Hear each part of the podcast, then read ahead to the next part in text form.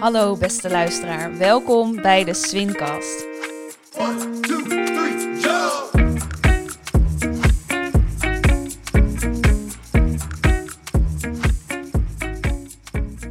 Ik ben Lianne de Bie, directeur van SWIN. En mocht je denken, SWIN, wat is dat? Wij zijn het Slow Food Youth Network, SWIN dus. We zijn een netwerk van jonge mensen die samenwerken aan eerlijk en duurzaam voedsel. En nu denk jij, maar hoe dan? Dat is dus het mooie, dat doet iedereen in ons netwerk op zijn eigen manier. En via deze podcast wil ik jullie 1 voor 1 laten kennismaken met deze geweldige groep enthousiaste en inspirerende jonge mensen. Samen representeren deze mensen onze gezamenlijke reis naar een good, clean en fair voedselsysteem. Vandaag is de gast Marijn Vermeulen. Naast dat zij 3 jaar geleden de SFYN-academie heeft gedaan, is zij ook al best wel een tijdje een goede vriendin van mij geworden. En ik vind het heel leuk dat ze er vandaag is. Ja Marijn, laten we maar gewoon gelijk de eerste vraag erin gooien. Wie ben je en wat doe je? Ja, nou, ik vind het heel leuk dat ik hier mag zijn. Ik ben Marijn Vermeulen. Ik ben regiomanager bij LTO Noord. LTO Noord is de belangenbehartiger voor de 9 provincies boven de rivieren. En als regiomanager ben ik verantwoordelijk voor het reilen en zeilen in regio West. En dat is Noord-Holland, Zuid-Holland, Utrecht en Flevoland. Eigenlijk het randstedelijk gebied van Nederland. Oké, en hoe ziet een week voor jou eruit? Waar ben je voornamelijk druk mee als regiomanager? Ja, dat is een goede vraag. Dat is ook heel wisselend.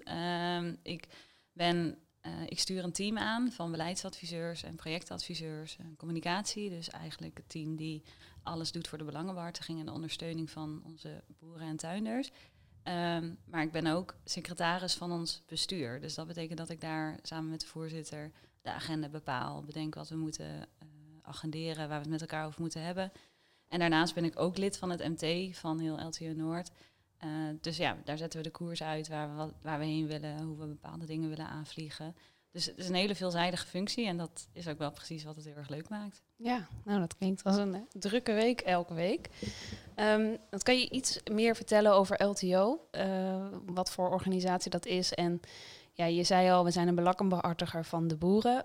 Houdt dat in voor mensen die dat niet weten? Ja, eigenlijk vat ik het altijd heel kort samen als wij laten de stem van de boeren en tuinders in Nederland horen in de politiek. En dat doen we eigenlijk van lokaal niveau tot Brussel. Dus ja, lokaal, heel simpel gezegd, als er een nieuwe rotonde wordt aangelegd, dan gaat hij soms over boerenland. Of hij wordt aangelegd midden in de oogsttijd. En dan zeggen we, ja, dat is echt niet praktisch. Dat moet even op een ander moment. Of kan het niet ergens anders dat het niet over boerenland heen gaat. Dat is heel lokaal, tot Brussel, waar bijvoorbeeld het nieuwe gemeenschappelijk landbouwbeleid wordt bepaald.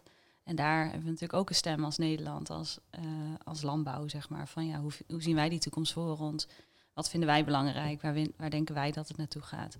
Dus ja, eigenlijk op al die vlakken proberen we de stem van de boer te laten horen. Ja, en je spreekt over de boeren en tuinders. En volgens mij zijn echt wel een heel groot deel van de boeren en tuinders van Nederland zijn lid van LTO. Want eigenlijk is het een soort, ja, het is echt een vereniging, toch? Ja, zo kan een vereniging, ja, voor en door boeren. Ja, want alle bestuurders zijn ook boeren.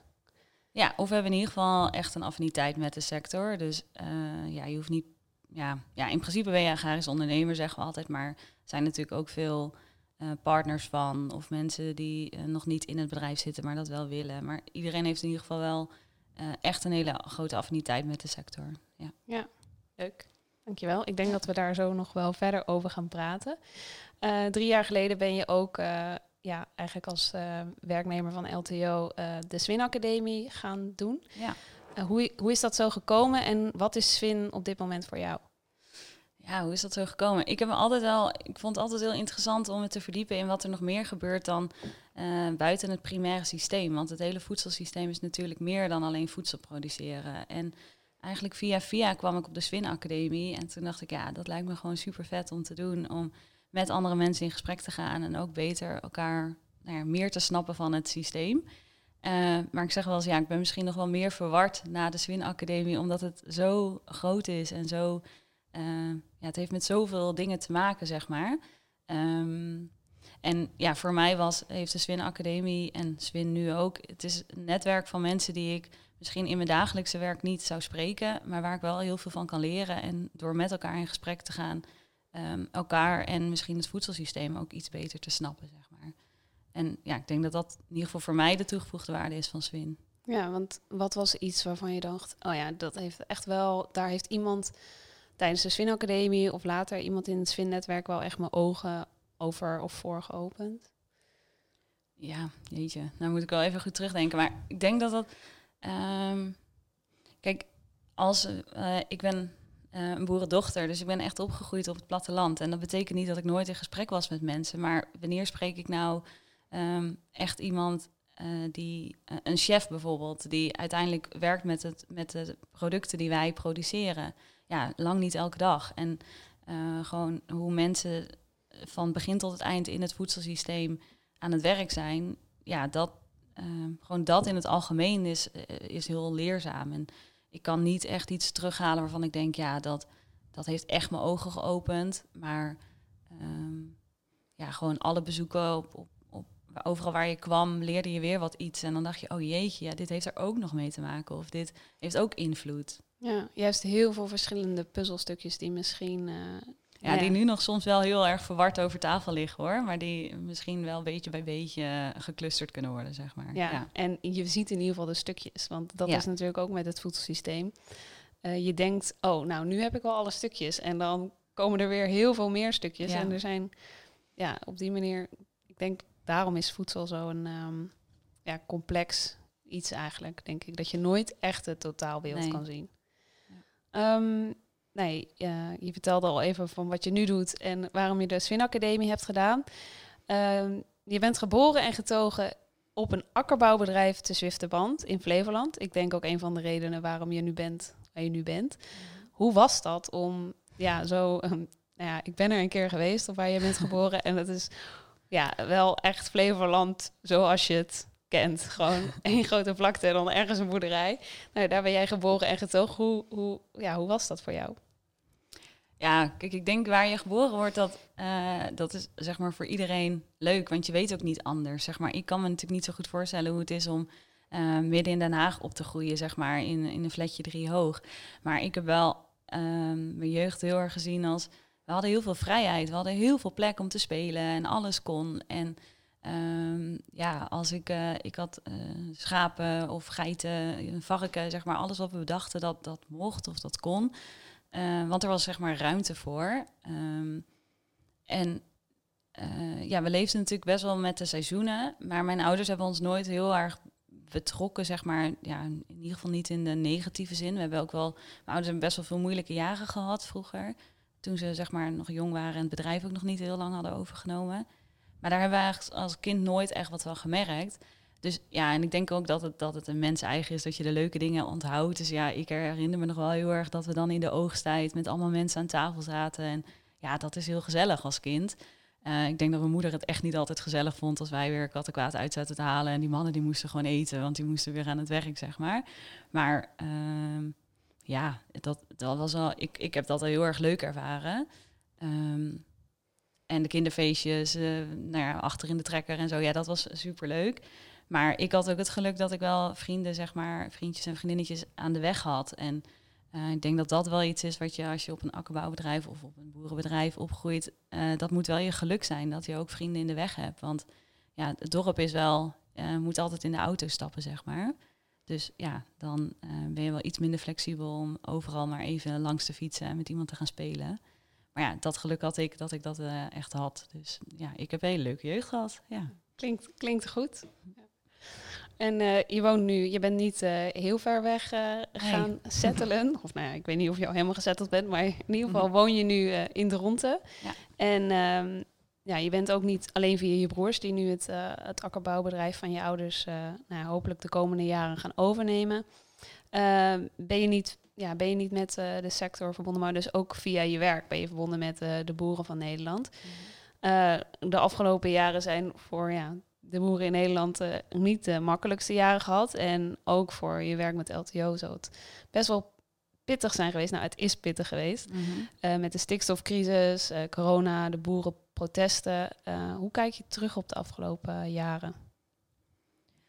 Ja, het is zeker pittig geweest en ik denk dat het nog steeds pittig is. Er komt echt wel veel op de sector af. En ik heb natuurlijk weinig vergelijkingsmateriaal, want zo lang loop ik nog niet mee. Dus ik kan niet zeggen als oude rot in het vak van 20 jaar geleden, toen viel het allemaal wel mee.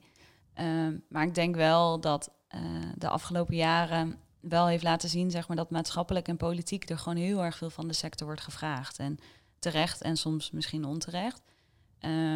En ja, vanuit mijn werk is dat wel ingewikkeld. Want we moeten elke keer opnieuw wel bepalen van wat vinden wij hiervan? Hoe staan wij hierin?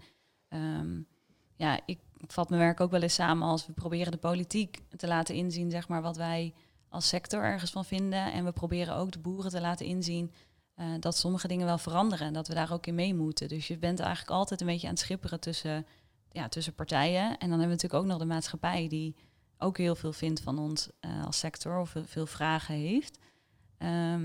Dat is wel. Dus er spelen gewoon heel veel belangen.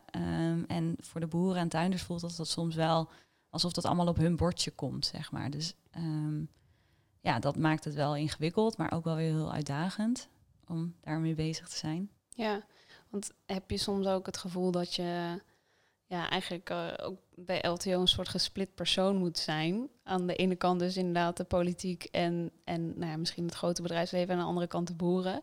Die eigenlijk misschien andere dingen willen? Of? Ja, gesplit, dat is meteen wel... Ja.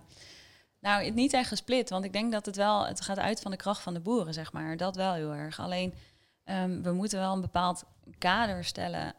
Of dat proberen we, richting onze achterbannen, richting de boeren en tuinders. Om een soort van richting te geven van, hier willen we naartoe. En dat kader, dat kunnen wij niet alleen bepalen. Dat is ook een politiek kader, En het lastige in de afgelopen jaren is dat dat kader elke keer verschoven is. Dus elke keer als we dachten, we hebben een bepaalde richting en hier gaan we naartoe, dan verschoof het weer. En ja, dat zie je dat op een gegeven moment is de flexibiliteit van zo'n sector, die wordt dan wel echt op de proef gesteld. Want je hebt als boer wel een soort richting nodig van daar gaan we heen en daar kan ik op gaan investeren en daar kan ik op gaan specialiseren. Of ik weet dat ik investeringen kan doen en die gaan daar, die brengen op een gegeven moment de revenuen op, En als dan soort van de spelregels tijdens het spel veranderen, dan is dat heel ingewikkeld. Dus dat zie ik als onze taak om misschien dat soms gewoon wel eens aan de politiek te vertellen. Van we hebben het hier over ondernemers en die hebben perspectief nodig waar ze naartoe kunnen. Want dat heeft ieder mens, iedere ondernemer heeft dat nodig. Ja, dat bewijst deze coronacrisis wel. Hoe moeilijk dat is als je niet weet waar je naartoe kunt als ondernemer. Ja, en dat uiten dat ook in de boerenprotesten, dat er gewoon eigenlijk geen zicht meer was op perspectief. Ja, dat denk ik. En gewoon echt een opgestapelde ontevredenheid en ook wel, denk ik, een wantrouwen in de politiek. Wat zich opgestapeld heeft in de afgelopen jaren. Dat heeft zich denk ik geuit in de boerenprotesten. Terwijl dat de eerste 1 oktober... echt wel heel erg positief was, Terugkijkend, ik vond dat heel erg spannend. Van wat gaat hier gebeuren en hoe zit het ook met maatschappelijk draagvlak? Hoe houden we dat vast? Heb ik echt wel slecht van geslapen. En die 1 oktober, dat was ook een soort van overwinning voor de sector. Van wauw, kijk, we zijn weer met z'n allen één. Het maakt niet uit of je akkerbouwer bent of melkveehouder of varkenshouder. Wij zijn met elkaar als sector, willen we ons geluid laten horen richting de politiek. Dat we ertoe doen, dat wij de oplossing hebben. En we gaan met z'n allen naar het Malieveld. En het is eigenlijk een heel vreedzaam protest ook. Dat was ook wel heel gaaf. Heel stoer om er met elkaar allemaal te zijn. Ja. Maar later is dat natuurlijk wel ook wat veranderd. Ja, dat zeker weten, denk ik. En ook wel gewoon de maatschappelijke... hoe zeg je dat nou... Draagvlak eigenlijk. Ja. Dat verdween ook wel door de files die er ontstonden en zo. Ja. En dat het gewoon steeds schimmiger daaraan toe ging. Had je voor het gevoel een idee dat jullie als LTO daar een rol in speelden? Of in konden spelen om dat misschien nog wel iets minder grimmig te laten zijn? Of... Nou, dat vind ik heel ingewikkeld. Wij hebben natuurlijk heel veel gehad over onze rol daarin. En we We hebben ook zelf een protest georganiseerd. Dat is echt iets wat niet echt des LTO's is, zeg maar. Op, volgens mij was dat 16 oktober, op de provinciehuizen, overal in Nederland. Nou, dat is niet, ja, dat hoort eigenlijk niet bij ons, bij hoe wij werken. En we zeggen ook altijd, een protest is een middel, geen doel. Dus op dat moment hadden we echt zoiets van, ja, we moeten nu wel laten zien dat dit voor ons de grens is. En dat ze onze grenzen nu passeren, zeg maar. En dat een protest ons daarin kon helpen. Ja, of wij iets konden doen aan die protesten die grimmiger werden. Ja, ik denk dat dat ook een beeld is. Kijk, ik denk dat er heel veel boeren die je vraagt die daarbij waren, die zeggen, ja, het was helemaal niet grimmig. We waren daar gewoon met elkaar en we wouden onze stem laten horen. Het zijn er altijd een paar die het verpesten worden. Ja, dat zien we in alle protesten die de afgelopen jaren in Nederland waren. Ik bedoel, het waren niet alleen de boerenprotesten. Nee. We hebben er veel gezien. Heb je ook het idee dat dat het de protesten en eigenlijk de beweging die er toen ontstond, heeft dat ook echt verandering gebracht? Of denk je, we waren even in de aandacht, er was even aandacht voor de boer, maar uiteindelijk is er nog niet heel veel verbeterd? Ja, vind ik wel een lastige vraag. Je weet niet wat er was gebeurd als we het niet hadden gedaan. Of als de protesten niet waren geweest. Kijk, de stikstofcrisis is nog steeds... wordt op het heetst van de strijd nog steeds gevoerd. Daar zijn we echt nog niet uit. Sterker nog, we weten helemaal nog niet welke kant dat op gaat, zeg maar. We weten een beetje wat ze willen, maar nog helemaal niet. En dat was natuurlijk wel de aanleiding voor de protesten, echt stikstof. Ik weet niet of het echt wat veranderd heeft. Nee. Er zijn wel andere partijen opgestaan, denk ik. Boerenpartijen, maar ook zeg maar, of partijen zoals Farmers Defense Force, maar ook partijen als Caring Farmers. En ja, misschien komt dat er wel uit voort. Ja, ik weet niet hoe dat was gegaan als die protesten niet waren geweest. Ja, dus er is wel wat in gang gezet, maar je weet uiteindelijk, wat de stip op de horizon zal zijn, dat is ook nog niet helemaal duidelijk. Nee. Hoe was dat ook in je familie? Want ik bedoel, je zit er de hele dag mee met je werk. Maar als je thuis komt, heb je ook nog broers die zelf eigenlijk in dezelfde sector werken. En ik kan me voorstellen dat de gesprekken bij jou niet blijven tot kantoor, maar veel verder gaan dan dat. Hoe was dat? Soms spraken we ook wel af met het gezin van oké, we gaan het nu even niet over de landbouw hebben. Want we zijn allemaal wel aardig vurig. We vinden er allemaal wat van. En het is soms ook wel eens leuk om het daar na werk even niet over te hebben, zeg maar. Want het hielp mij wel, denk ik. Het helpt sowieso om natuurlijk met mensen over te praten, wat je ervan vindt. En ook mijn ouders en mijn broertje hoorden natuurlijk ook weer zaken van de mensen om hun heen. Dus dat helpt je wel in je beeldvorming. Maar we zijn ook geen melkveehouders. Dus zeg maar de echte pijn, die voelen wij natuurlijk ook anders dan iemand die... die een pasmelding heeft gedaan, die echt midden in de stikstofproblematiek zit, zeg maar. Ja, want de stikstofproblemen zijn vooral een probleem voor veehouders en niet voor de akkerbouw.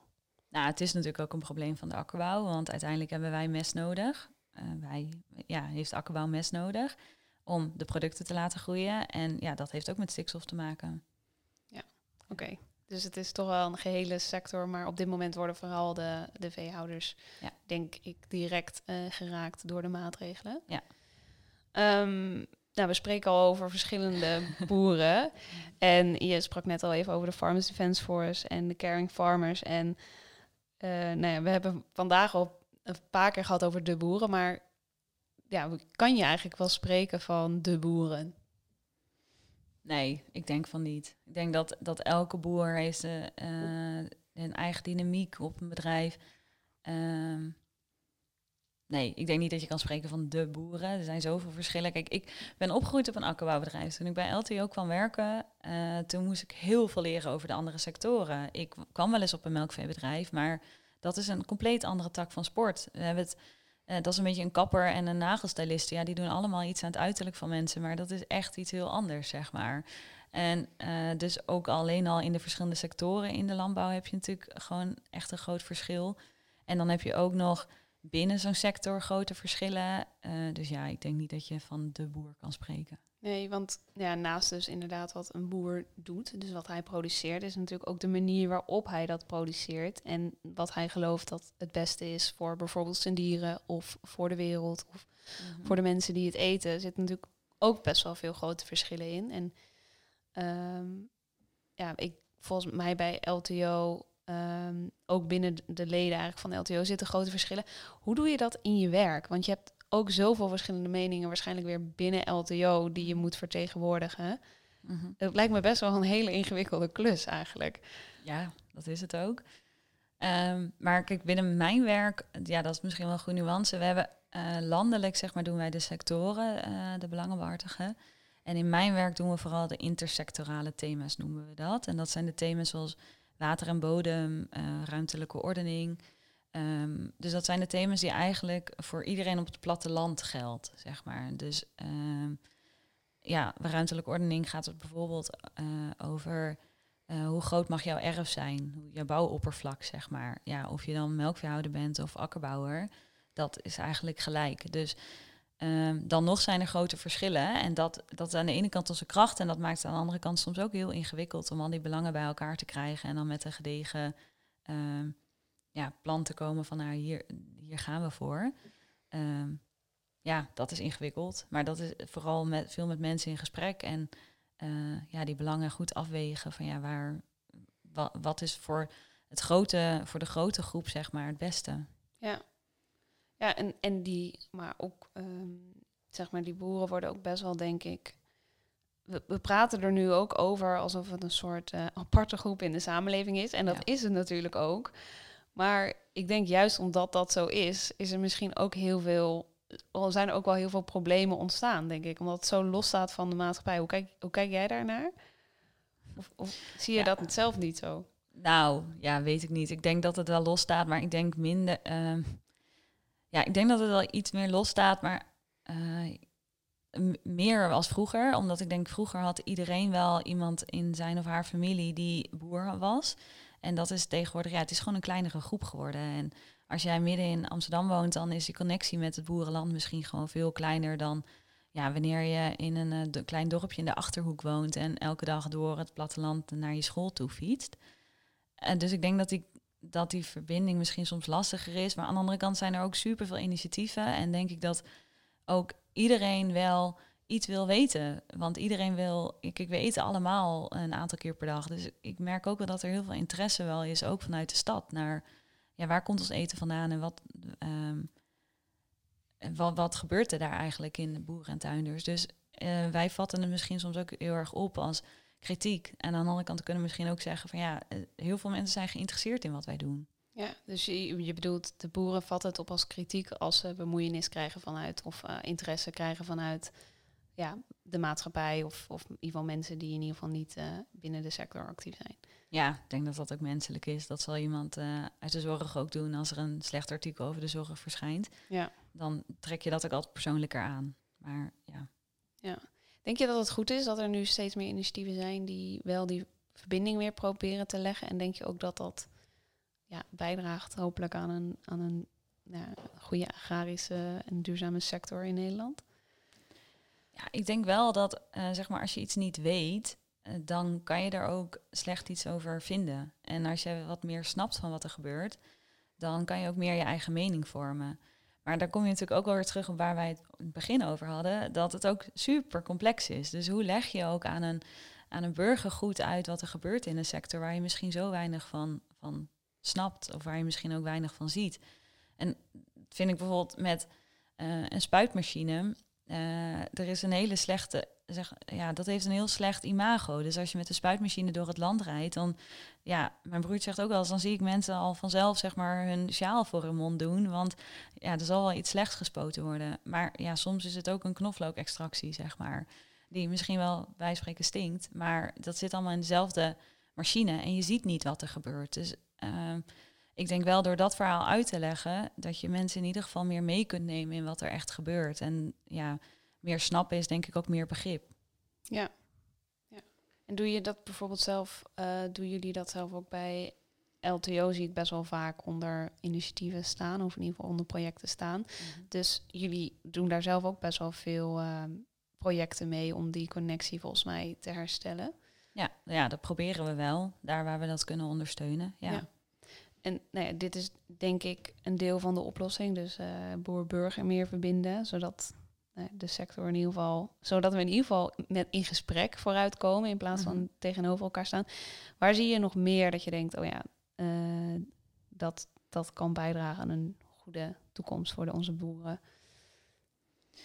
Nou, waar ik ben altijd wel heel erg trots dat boeren heel innovatief zijn, zeg maar, boeren en tuinders. En sowieso staan we natuurlijk in Nederland wel bekend als een super innovatieve sector, vergeleken met de rest van de wereld. Maar als je bijvoorbeeld kijkt naar de regionale energiestrategieën, zeg maar, die vanuit het Rijk is opgelegd, waarin we meer aan groene energie moeten doen.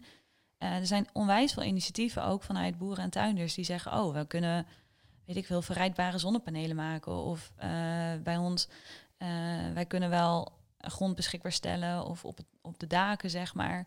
Dus ik denk dat door heel veel initiatieven, zeg maar, te ontpoppen en gewoon allerlei dingen, verschillende dingen te proberen, dan komt die verscheidenheid van de sector ook juist weer heel goed te passen. Want een biologische boer die probeert wat anders dan een boer die gewoon heel erg houdt van technologie en zegt, ja, maar ik heb nu toch een vette spuit.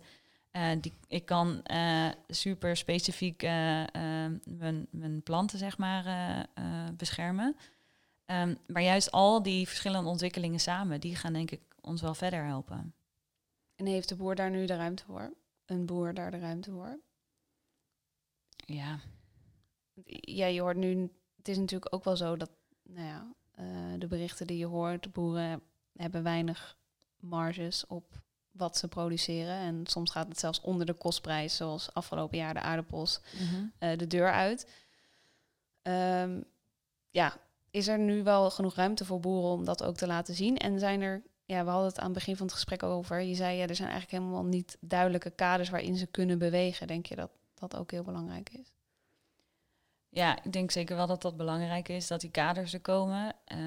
En ik denk ook dat niet bij iedere individuele boer die ruimte is om nu echt nieuwe dingen te proberen, maar wel in het collectief, zeg maar. Dus je kunt wel samen nieuwe dingen proberen op te starten. Maar zeker helpt het natuurlijk als daar duidelijke richtlijnen voor zijn, dat we ook weten waar je naartoe kan bewegen. Dus dat helpt natuurlijk om de ontwikkeling die kant op te sturen. Ja, vind ik een lastige vraag. Ik denk dat er aan de ene kant ruimte is. Er zijn natuurlijk ook wel heel veel innovatieplatforms en zo, waar van alles wel aan nieuwe dingen wordt ontwikkeld.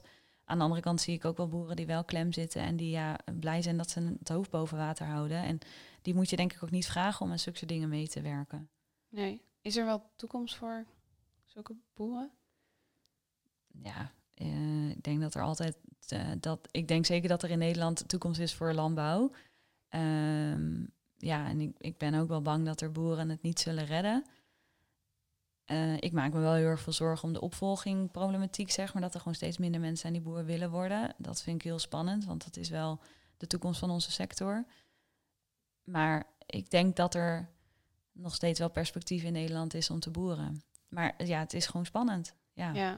Het ligt onder druk. Ja, want hoe is dat bij jouw ouderlijk huis? Hoe kijken je broers, die zijn dus... Je hebt zelfs 2 broers die het bedrijf samen willen overnemen. Ja, eentje is toch aan het ontdekken en de ander wil het zeker, ja.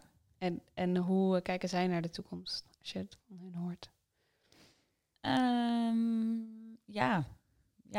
In die zin moet je het helemaal goed... Als je het helemaal het goede antwoord wil, moet je het zelf vragen. Maar ik denk dat ze... Ja, die zijn wel positief. Kijk, ze hebben er wel heel veel zin in om daarmee aan de gang te gaan. En hun visie te zetten op het bedrijf waar zij naartoe willen en daar naartoe te bewegen. En dat is niet iets van een paar maanden, dat is iets van jaren.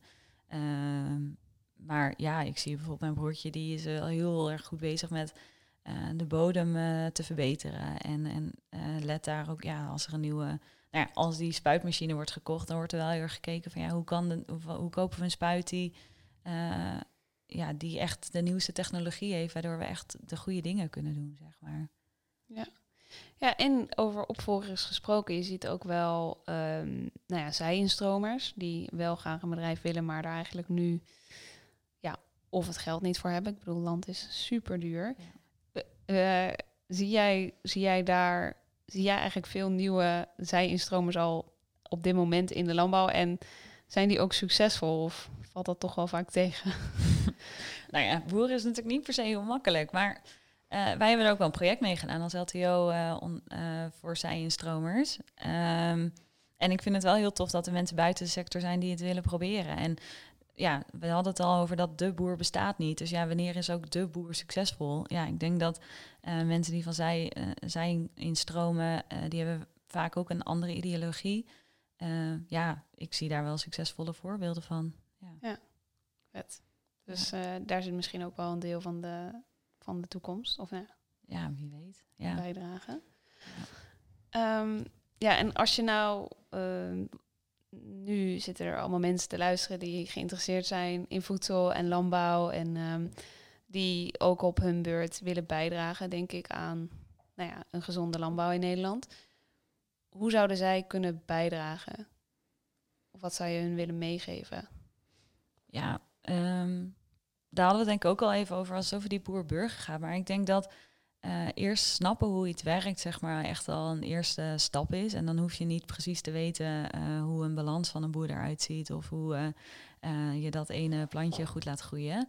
Maar wel in grote lijnen te snappen hoe zo'n bedrijf in elkaar zit en hoe ook de hele keten in elkaar zit. Dus ja, denk als je echt wil helpen, ga je dan eerst verdiepen in hoe het werkt, zeg maar. Want dan kun je ook zien waar misschien de pijnpunten zitten en hoe je daarin kan ondersteunen vanuit wat jij goed kunt. Ja, en waar begin je dan? Waar begin je dan? Ik denk dat, kijk, over het algemeen zeggen wij altijd, ook als je op vakantie bent, als je aan de boer vraagt van, goh, wat doe jij het liefst en laat me je bedrijf eens zien, ja, dan komt er eigenlijk altijd een glimlach op iemands gezicht en die heeft zin om dat te vertellen, want die is trots op zijn bedrijf. Dus ik zeg niet dat je zomaar bij elke boer het erf moet rijden en zeggen, goh, vertel mij eens even wat je hier doet. Maar over het algemeen zijn mensen echt wel bereid om jou te laten zien wat zij elke dag doen. Want zij staan ook elke dag met liefde op om hun bedrijf te runnen. Dus ik denk als je de open vraag aan mensen stelt, van goh, wil je me eens wat meer uitleggen, dat iedereen dat heel graag doet. Ja, oké, dus gewoon de eerste stap zetten. Ja. En misschien ook een beetje uit je bubbel stappen daarin ook. En vooral denk ik, dat werk ik ook wel, dat mensen eigenlijk al geloven, ik weet er best wel wat vanaf, terwijl dat misschien helemaal niet zo is. Ja, en ik denk dat erkennen dat je er niet veel vanaf weet misschien wel de allereerste stap is. Ja, nou, dat vind ik al een mooie tip. Dankjewel. Als je nou een plek zou willen aanraden aan luisteraars, en dat heeft hier misschien denk ik best wel veel mee te maken met je vorige tip. Welke plek zouden luisteraars eens moeten bezoeken? En sowieso ga dus op bezoek bij een boer. Heb je zoiets van, nou, dit bedrijf of deze plek of deze regio of... Nou, nee, niet per se een specifieke plek. Maar ja, door corona konden we het afgelopen jaar niet zoveel. En ben zelf ook wel weekenden en ook op mijn vakantie in Nederland wezen kamperen door Nederland heen. En wat mij dan heel erg opviel is, als je door verschillende provincies heen gaat, zeg maar, hoe het platteland eigenlijk ook het landschap gewoon verandert in verschillende gebieden. En ik denk dat dat zoveel vertelt over ons land, zeg maar. We hebben heel veel verschillende manieren waarop we ons landschap, zeg maar, inrichten of waarop het ooit is ingericht. Ja, in ieder geval Flevoland is natuurlijk volledig ingericht, maar de rest is ontstaan door de jaren heen. En ik vond dat eigenlijk al wel een hele interessante om op die manier eens te kijken van hoe is zo'n landschap gevormd door de jaren heen en waar zijn bijvoorbeeld nog wel boeren en waar eigenlijk helemaal niet meer en hoe is de ruimte hier verdeeld. Ik denk dat dat vond ik zelf heel interessant. Ja, dus kijk eens om je heen. Ja, dat is het eigenlijk. Ja. Nou, ook een leuke tip. En ik denk ook nu mensen steeds meer buiten zijn. Denk dat daar ook zatte ruimte voor is om dat te doen. Ja. Waar kunnen mensen eigenlijk alles wat LTO doet of wat jij doet, waar kunnen ze dat volgen? Nou ja, LTO kun je volgen op onze eigen website, ltonoord.nl en onze social media kanalen. En zelf ben ik niet zo heel erg goed in social media kanalen weer. Dus ik zou zeggen, als je met mij in contact wil komen, dan vraag even aan SWIN mijn telefoonnummer en bel me. Dat is voor mij het snelst. Ja, nou ja, dan komen we eigenlijk al bij onze laatste vraag van deze aflevering. Want we zijn natuurlijk een netwerk van jonge mensen die allemaal willen bijdragen aan een beter voedselsysteem. En ik denk dat daar een hele grote deel van de oplossing ligt ook bij de boeren en bij jouw eigen netwerk ook weer via LTO. Hoe zouden zij jullie kunnen helpen en hoe zou jij hen kunnen helpen? Of hoe zou LTO hen kunnen helpen en hoe komen ze dan in contact? In contact dus via gewoon de website of via SWIN. Maar ik denk, ik heb inderdaad wel een groot netwerk onder boeren en tuinders. En wij doen ook best wel veel projecten, ook innovatieve projecten. Dus daar, als mensen daar leuke tips voor hebben of zeggen van ja, daar ik heb echt een tof idee en daar wil ik mee in uitvoering. Wat wel ook echt raakt aan de primaire voedselvoorziening. Dat is natuurlijk wel waar wij vooral mee bezig zijn. Ja, dan hoor ik het heel graag. En zelf stel ik ook wel graag mijn netwerk zeg maar beschikbaar. Dus heb je vragen of denk je van goh, hoe zit dat? Ik weet echt niet overal alles van, maar ik denk dat ik generalistisch wel een beeld heb wat er in de sector speelt. En ja, dat deel ik heel graag vanuit mijn achtergrond en vanuit mijn werk nu. Dus ja, schroom vooral niet om te bellen als je een vraag hebt. Want wie weet kan ik je in ieder geval wel verder helpen. Bel ons of mail ons. En als je in contact wil komen met Marijn en meer wil weten over haar netwerk. En als je een supergoed idee hebt of een initiatief hebt, dan zou wellicht LTO jou kunnen helpen. Of Marijn. Marijn, deze aflevering vloog voorbij. Heel erg bedankt dat je hier was. Ja, bedankt. Super tof dat je hebt geluisterd. Gaf deze aflevering jou ook de energie om aan de slag te gaan voor een beter voedselsysteem? Deel hem dan met je vrienden of op social media. En vergeet ons natuurlijk niet te taggen. Mocht je in contact willen komen met SWIN of onze spreker, mail dan naar info@swin.nl. Deze podcast is mede mogelijk gemaakt door onze geweldige podcastpartner, componist en producent Boy Griffioen en Studio Daagsch.